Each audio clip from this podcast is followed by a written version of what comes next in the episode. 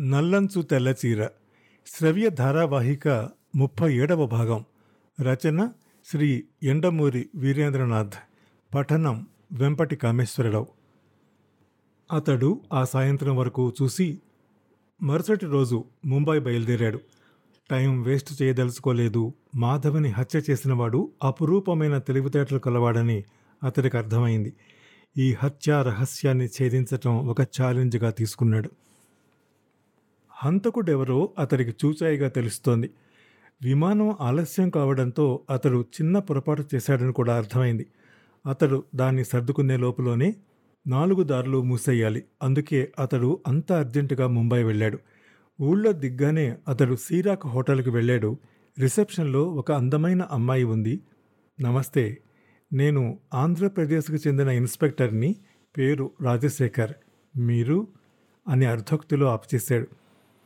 నా పేరు ప్రియదర్శిని చంద్రికా ప్రియదర్శిని అందామె చిరునవ్వుతో. చెప్పండి మీకే సహాయం చేయగలను? రవితేజ అని ఒక ఆయన నిన్నటి వరకు మీ హోటల్లో ఉన్నాడా? Raviteja managing director? ఆయనే. అవును ఉన్నారు. నిన్న పొద్దునే ఖాళీ చేసి వెళ్ళిపోయాడే. అతడు మరో రెండు నిమిషాలు సంభాషణలో గడిపాడు. తను ఆ రోజు కట్టుకున్న చీర రవితేజ టెక్స్టైల్స్లో తయారైంది అన్న విషయం అతడు చెప్పినట్టు ఆమె అంది. మొన్న రాత్రి డ్యూటీలో ఎవరున్నారు? నేనే. రవితేజ మొన్న రాత్రంతా గదిలో ఉన్నాడా?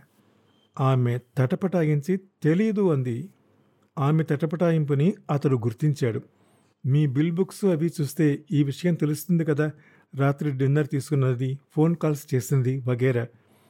ఆమె ఏదో గుర్తొచ్చిన దానిలా ఆయన గదిలో లేరు ఆ రాత్రి అంది. ఎలా చెప్పగలరు? ఏ ఫోన్లు వచ్చినా ఇవ్వద్దని అన్నాడు. తర్వాత నాకు అనుమానం వచ్చింది. ట్రంక్ కాల్స్ కూడా ఇవ్వకుండా ఆపాలా అని తెలుసుకోవటం కోసం మళ్ళీ ఫోన్ చేశాను. ఆయన ఎత్తలేదు ఫోన్. బహుశా నిద్రపోతూ ఉండి ఉండొచ్చు కదా. అయి ఉండొచ్చు నాకు తెలియదు కానీ నాకు ఫోన్ చేసిన రెండు నిమిషాల్లోనే నిద్రపోయారంటే ఆమె సగంలో ఆఫ్ చేసింది. అతడు అర్థం చేసుకున్నట్టు తలూపి మీ హౌస్ కీపింగ్ రికార్డులో రవితేజ గది మరుసటి రోజు పొద్దున్న ఎన్నింటికి శుభ్రం చేసింది వ్రాసుంటుంది కదా అన్నాడు. ఆమె తలూపింది ఆ రికార్డులు పరీక్షించి చూశాడు. పదిన్నరకి అని ఉంది. అంటే రాత్రి తనని డిస్టర్బ్ చేయొద్దని చెప్పి గది ముందు డూ నాట్ డిస్టర్బ్ అన్న బోర్డు పెట్టిన రవితేజ పొద్దున్న పదిన్నర వరకు ఆ బోర్డు తీయలేదు. అప్పటి వరకు రవితేజ గది లోపల ఏం చేస్తున్నాడు? అతడు తలెత్తి రాత్రి ఎన్నింటికి మీకు రవితేజ తన గది నుంచి ఫోన్ చేశాడు? ఎనిమిదింటికి ఆమె సమాధానం ఇచ్చింది. అతడు ఆలోచనలో పడ్డాడు. ముంబై నుంచి హైదరాబాద్కి వెళ్ళే విమానం రాత్రి తొమ్మిదింటికి ఉంది. అందులో వెళ్ళి పని ముగించుకుని పొద్దున్న ఆరింటికి బయలుదేరి తిరిగి ముంబై వచ్చేసి గది ముందున్న నో డిస్టర్బెన్స్ బోర్డు తీసేసి తీరిగ్గా గది ఖాళీ చేసి మళ్ళీ పదకొండింటికి విమానంలో అప్పుడే ముంబై నుంచి దిగినట్టు హైదరాబాదులో దిగి అద్భుతమైన ప్లాన్ వేశాడు హంతకుడు. అతడు వేసిన ఈ అత్యంత అపురూపమైన ప్లాన్తో మూడో వాడికి అనుమానం వచ్చి ఉండేది కాదు విమానం ఆలస్యం అవ్వకపోయి ఉంటే. ఇన్స్పెక్టర్ తన టేబుల్ ముందు కూర్చుని రిపోర్ట్ రాయటం ప్రారంభించాడు. చాలా డీటెయిల్డ్ రిపోర్ట్ అది. రవితేజ టెక్స్టైల్స్ మేనేజింగ్ డైరెక్టర్ రవితేజకి అతడి భార్యకి ఒక్క క్షణం పడదు. ఇంట్లో పనిచేసే వారందరికీ ఈ విషయం తెలుసు. అతడికి తన ఆఫీసులో పనిచేసే స్త్రీలతో కూడా సంబంధాలున్నాయి. అతడి భార్యకి సుధాకర్ అనే కుర్రవాడు రాసిన ఉత్తరాన్ని అతడు చదివాడు. అప్పటి నుంచి ఆమె మీద కక్ష పెంచుకున్నాడు. అతడి డైరీ ఇందుకు తార్కాణం. రవితేజ భార్యకి అతడికి తరచూ జరిగే గొడవల వల్ల ఆమెకి హిస్టీరియా కూడా వచ్చే లక్షణాలు కనపడ్డాయని డాక్టర్ చెప్పాడు.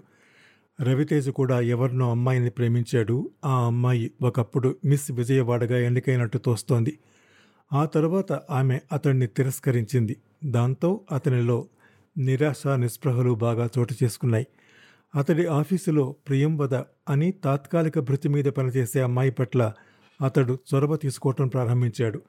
అతడు తన బాస్ కావటం వల్ల తనది టెంపరీ ఉద్యోగం కావటం వల్ల ఆమె ఈ విషయాన్ని పై అధికారులకు చెప్పడానికి భయపడింది. తోటి ఉద్యోగులతో చెప్పుకుని ఏం చెయ్యాలా అని సలహా అడిగింది. అదే ఆఫీసులో పనిచేసే ఇద్దరు అమ్మాయిలు ఈ విషయం సాక్ష్యం చెప్పారు. ఈ బాధ భరించలేక ప్రియంవద ఉద్యోగానికి రాజీనామా చేసి వెళ్ళిపోయింది. తన హిస్టీరియా భార్యను వదిలించుకోవడానికి రవితేజ పెద్ద ప్లాన్ వేశాడు. విదేశాల నుంచి అప్పుడే దిగినట్టు మూడు రోజుల తర్వాత దిగి ఆ లోపల భార్యను హత్య చేద్దామనుకున్నాడు. అంతా సవ్యంగా జరిగి ఉంటే ఎవరికి అతడి మీద అనుమానం రాకపోవును. అందరూ ఇతడు ఆ హత్య జరిగిన సమయానికి విదేశాల్లో ఉన్నాడని అనుకునేవారు. కానీ దురదృష్టం అతన్ని వెన్నాడింది. అదే సమయానికి రాష్ట్రపతి బహుమతి రావడంతో డైరెక్టర్లు అతడి కోసం అమెరికా ఫోన్ చేశారు.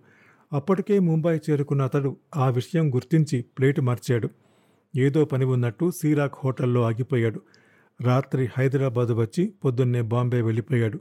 హంతకుణ్ణి దురదృష్టం వదిలిపెట్టలేదు. మరేదో అర్జెంటు పని మీద డైరెక్టర్లు సీరాక్ హోటల్కి ఫోన్ చేస్తే రాత్రంతా అతడు ఆ గదిలో లేడన్న విషయం బయటపడింది. రవితేజ హైదరాబాద్ నుంచి ఇంటికి ఏమీ ఎరగనట్టు ఫోన్ చేశాడు. ఎయిర్పోర్ట్కి కారు వెళ్ళింది అని తెలుసుకుని కంగారు పడ్డాడు. ఆ రోజు విమానం ఆలస్యంగా వచ్చిందన్న విషయం అతడు గుర్తించగానే అతడికి తాను చేసిన తప్పు తెలిసిపోయింది. విమానం కన్నా ముందే తను హైదరాబాద్ చేరుకున్నట్టు పోలీసులకు అనుమానం రాగానే వెనక్కి వెళ్ళి అంతా ఎంక్వైరీ చేస్తారని అతడికి తెలుసు. అప్పటి నుంచి అతను పరారీలో ఉన్నాడు. అతడి మీద అరెస్ట్ వారెంట్ ఇష్యూ చేయబడింది. అతడి ఫోటోలు అన్ని పోలీస్ స్టేషన్లకి పంపబడ్డాయి. హంతకుడు చాలా పలుకుబడి ఉన్న వ్యక్తి. బయట ఉంటే సాక్ష్యాలు తారుమారు చేయగలడు. అందువల్ల నాన్ బెయిలబుల్ వారెంట్ మాత్రమే సరియైనది రిపోర్టు రాయడం పూర్తి చేసి రాజశేఖర్ భారంగా నిట్టూర్చాడు. ఎంతకాలం తప్పించుకుంటావు రవితేజ? ఎక్కడున్నా నిన్ను పట్టుకుంటాను అని మనసులో అనుకున్నాడు. మరుసటి రోజు అన్ని పేపర్లలో ఈ వార్త ప్రముఖంగా వచ్చింది. రవితేజ టెక్స్టైల్స్ మేనేజింగ్ డైరెక్టర్ పరారీ పోలీసుల వెతుకులాట. భార్యని హత్య చేసిన రవితేజ స్త్రీ వ్యామోహంతో నరరూప రాక్షసుడైన భర్త వగేరా వగేరా. ఈ పేపర్లు చూసి అందరికన్నా ఎక్కువ సంతోషించిన వాడు చెంచు రామయ్య. ఈరోజు ఆ ప్రత్యర్థి కంపెనీలో గొప్ప పార్టీ జరిగింది. క్రమం క్రమంగా మత్తు విడిపోతున్నట్టు అనిపించింది రవితేజకి. నెమ్మదిగా కళ్ళు విప్పాడు. కొంచెం సేపు పాటు తను ఎక్కడున్నది అర్థం కాలేదు. తల పక్కకి తిప్పి చూశాడు. పక్కనే స్టూలు మీద కూర్చుని తన వైపే చూస్తున్న భాస్కర్ కనపడ్డాడు. చప్పున పక్క మీద లేవబోయాడు. నిస్సత్తువుగా అనిపించింది. భాస్కర్ నవ్వాడు. Hello sir how are you? ఏమిటిది? ఏం జరుగుతోంది? నాటకానికి ఆఖరి అంకం. భాస్కర్ లేచి పక్క గదిలోకి వెళ్ళి కొన్ని పేపర్లు తీసుకొచ్చి రవితేజ ముందు పడేశాడు.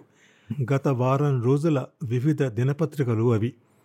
రవితేజ అర్థం కానట్టు వాటిని తీసుకుని మొదటి పేజీ చూసి షాక్ అయ్యాడు కొన్ని పత్రికలు చనిపోయిన మాధవి ఫోటో వేస్తే మరికొన్ని తన ఫోటో వేశాయి.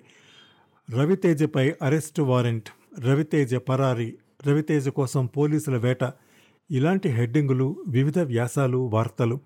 అతడు చివరి దినపత్రిక మీద ఉన్న డేట్ చూసి స్థానమయ్యాడు అప్పటికి మాధవి చనిపోయి వారం రోజులైంది అంటే వారం రోజులు తన కోమాలో ఉన్నాడా? రవితేజ మొహంలో మారుతున్న భావాలు గమనించి భాస్కర్ నవ్వాడు. మొత్తం కథంతా చెబుతున్నట్టు చెప్పసాగాడు. వ్యాపారపరంగా మిమ్మల్ని ఎలా దెబ్బ కొట్టాలో మాకు తెలియలేదు. ఈ పని ఎలాగైనా పూర్తి చేయమని నన్ను నియమించారు. అయితే నేను వెంటనే రంగంలోకి దిగలేదు. ముందు మిమ్మల్ని మీ చుట్టూ ఉన్న పరిస్థితుల్ని గమనించాను. మీకు మీ భార్యకి పడదని తెలుసుకున్నాను. మిమ్మల్ని వలలో ఇరికించాలంటే ఒక స్త్రీ మూలంగానే అది సాధ్యపడుతుంది అనిపించింది. మీ పాత సెక్రటరీకి యాక్సిడెంట్ చేయించి ప్రియంవదని ఆ స్థానంలో ప్రవేశపెట్టాను. ఆ విధంగా ప్రియంవద మీ సెక్రటరీ అయింది. రవితేజకి ఈ ప్రపంచం గిర్రున తిరుగుతున్నట్టు అనిపించింది. సరస్వతి రోడ్డు దాటి వెళ్తూ ఉండగా జరిగిన యాక్సిడెంట్ యాదృచ్ఛికం కాదన్నమాట.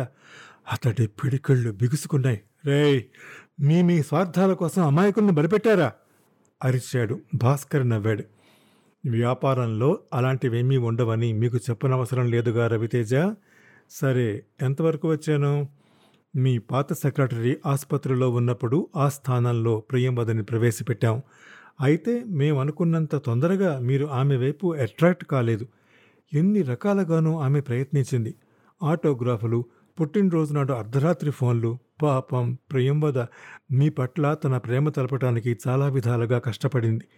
మీరు కొద్దిగా మారుతున్నట్టు మాకు తోస్తున్న టైంలో కార్తీక మాసం పిక్నిక్లో సుధాకర్ అనే కుర్రవాడెవరో మీ భార్యతో చనువుగా ఉండటం మేం గమనించాం. మీకు ఆ రోజు శ్రేయోభిలాషుగా ఫోన్ చేసింది నేనే. మా అదృష్టం బాగుండి ఆ సుధాకర్ మీ భార్య వెనుక జిడ్డులా పడ్డాడు మీరు మానసికంగా డిస్టర్బ్ అయ్యారు అతడు కొంచెం ఆగి తిరిగి చెప్పడం ప్రారంభించాడు. ఒకరోజు రాత్రి చాలాసేపటి వరకు మీరు ఆఫీసులో డిక్టేషన్ ఇస్తూ ఉండిపోయారు. బయలుదేరే ముందు ప్రియంవద అందించిన సైగ ద్వారా లిఫ్ట్ రాత్రంతా మధ్యలో ఆగిపోయేలా చేశాం. ఒకవైపు ఇంట్లో సుఖం లేకపోవటం మరొక వైపు అందమైన అమ్మాయి సామీప్యం ఎవరు మాత్రం లొంగిపోకుండా ఉంటారు. ఒక్కసారి దగ్గరవగానే ప్రియం వద్ద మిమ్మల్ని వరదలో ముంచేస్తుందని మాకు తెలుసు. సెక్స్లో ఆమెకు ఎవరు సాటి రారు. ఎవరో సాచిపెట్టి కొట్టినట్టు రవితేజ మొహం పాలిపోయింది. స్త్రీ జాణ అయితే మగవాణ్ణి ఎంతగా ఆడిస్తుందో అర్థమైంది. సెక్స్లో ఆమెకు ఎవరు సాటి రారట. ఆమె మాటలు గుర్తొచ్చాయి. ఎప్పుడూ నేను తెలివితేటలు మీ విజయాలు వీటి గురించే ఆలోచిస్తాను సార్. శారీరకంగా దూరంగా ఉండి స్వచ్ఛంగా ఉందని అనుకుంటే అది ఆత్మవంచన. మీకోసం దేన్నైనా వదులుకుంటాను. అంతకన్నా ఎలా చెప్పను? ఎంత అమాయకంగా మాట్లాడింది? అదే తొలి ముద్దులా ఎంత తమలపాకులా వణికిపోయింది? ఆమెని కాదు తనని అనాలి. తను మూర్ఖుడు. ఆమె నాటకమంతా నిజమని నమ్మేసి తన పురుషత్వం మీద అపారమైన గౌరవం పెంచేసుకున్నాడు. ఆమెతో అనుభవం తన విజయకేతనపు రెపరెప అనుకున్నాడు. తొలి ముద్దులోనే అంత ఆనందం ఇచ్చిందంటే తనకు ఏమాత్రం తెలివితేటలున్నా అది ఆమెకు తొలి ముద్దు కాదని తనకు అర్థమై ఉండాలి. మైకంలో మునిగిపోయిన వాడికి ఆలోచించే ఓపిక ఏది? అంత గొప్ప ప్రొఫెషనల్ కాబట్టే తనకి రవ్వంత అనుమానం రాలేదు. కానీ ఆ కృత్రిమత్వాన్ని తన మనసు ఎక్కడో పసిగట్టింది పైకి తెలియలేదు. అందుకే రెండో రోజు కాగానే అక్కడి నుంచి బయటపడాలని అనిపించింది. రవితేజ ఆలోచిస్తూ ఉంటే భాస్కర్ అన్నాడు. సరే ఇక కథ చివరికి వస్తాను అన్నాడు భాస్కర్. మీరు తనతో కలిసి కొద్ది కాలం బయట గడపటం కోసం ఒత్తిడి చేస్తున్నారని ప్రియంవద మాకు చెప్పింది. మిమ్మల్ని ఇరికించడానికి సరైన సమయం అదే అనిపించింది మాకు. ముగ్గురం కలిసి ఆలోచించాం. ముగ్గురెవరు? సారీ చెప్పను. కాస్త మెదడు ఉపయోగిస్తే మీకే తెలుస్తుంది. ఆ తరువాత ఏం జరిగిందో ముప్పై ఎనిమిదవ భాగంలో వింటారు. అంతవరకు సెలవు నమస్కారం.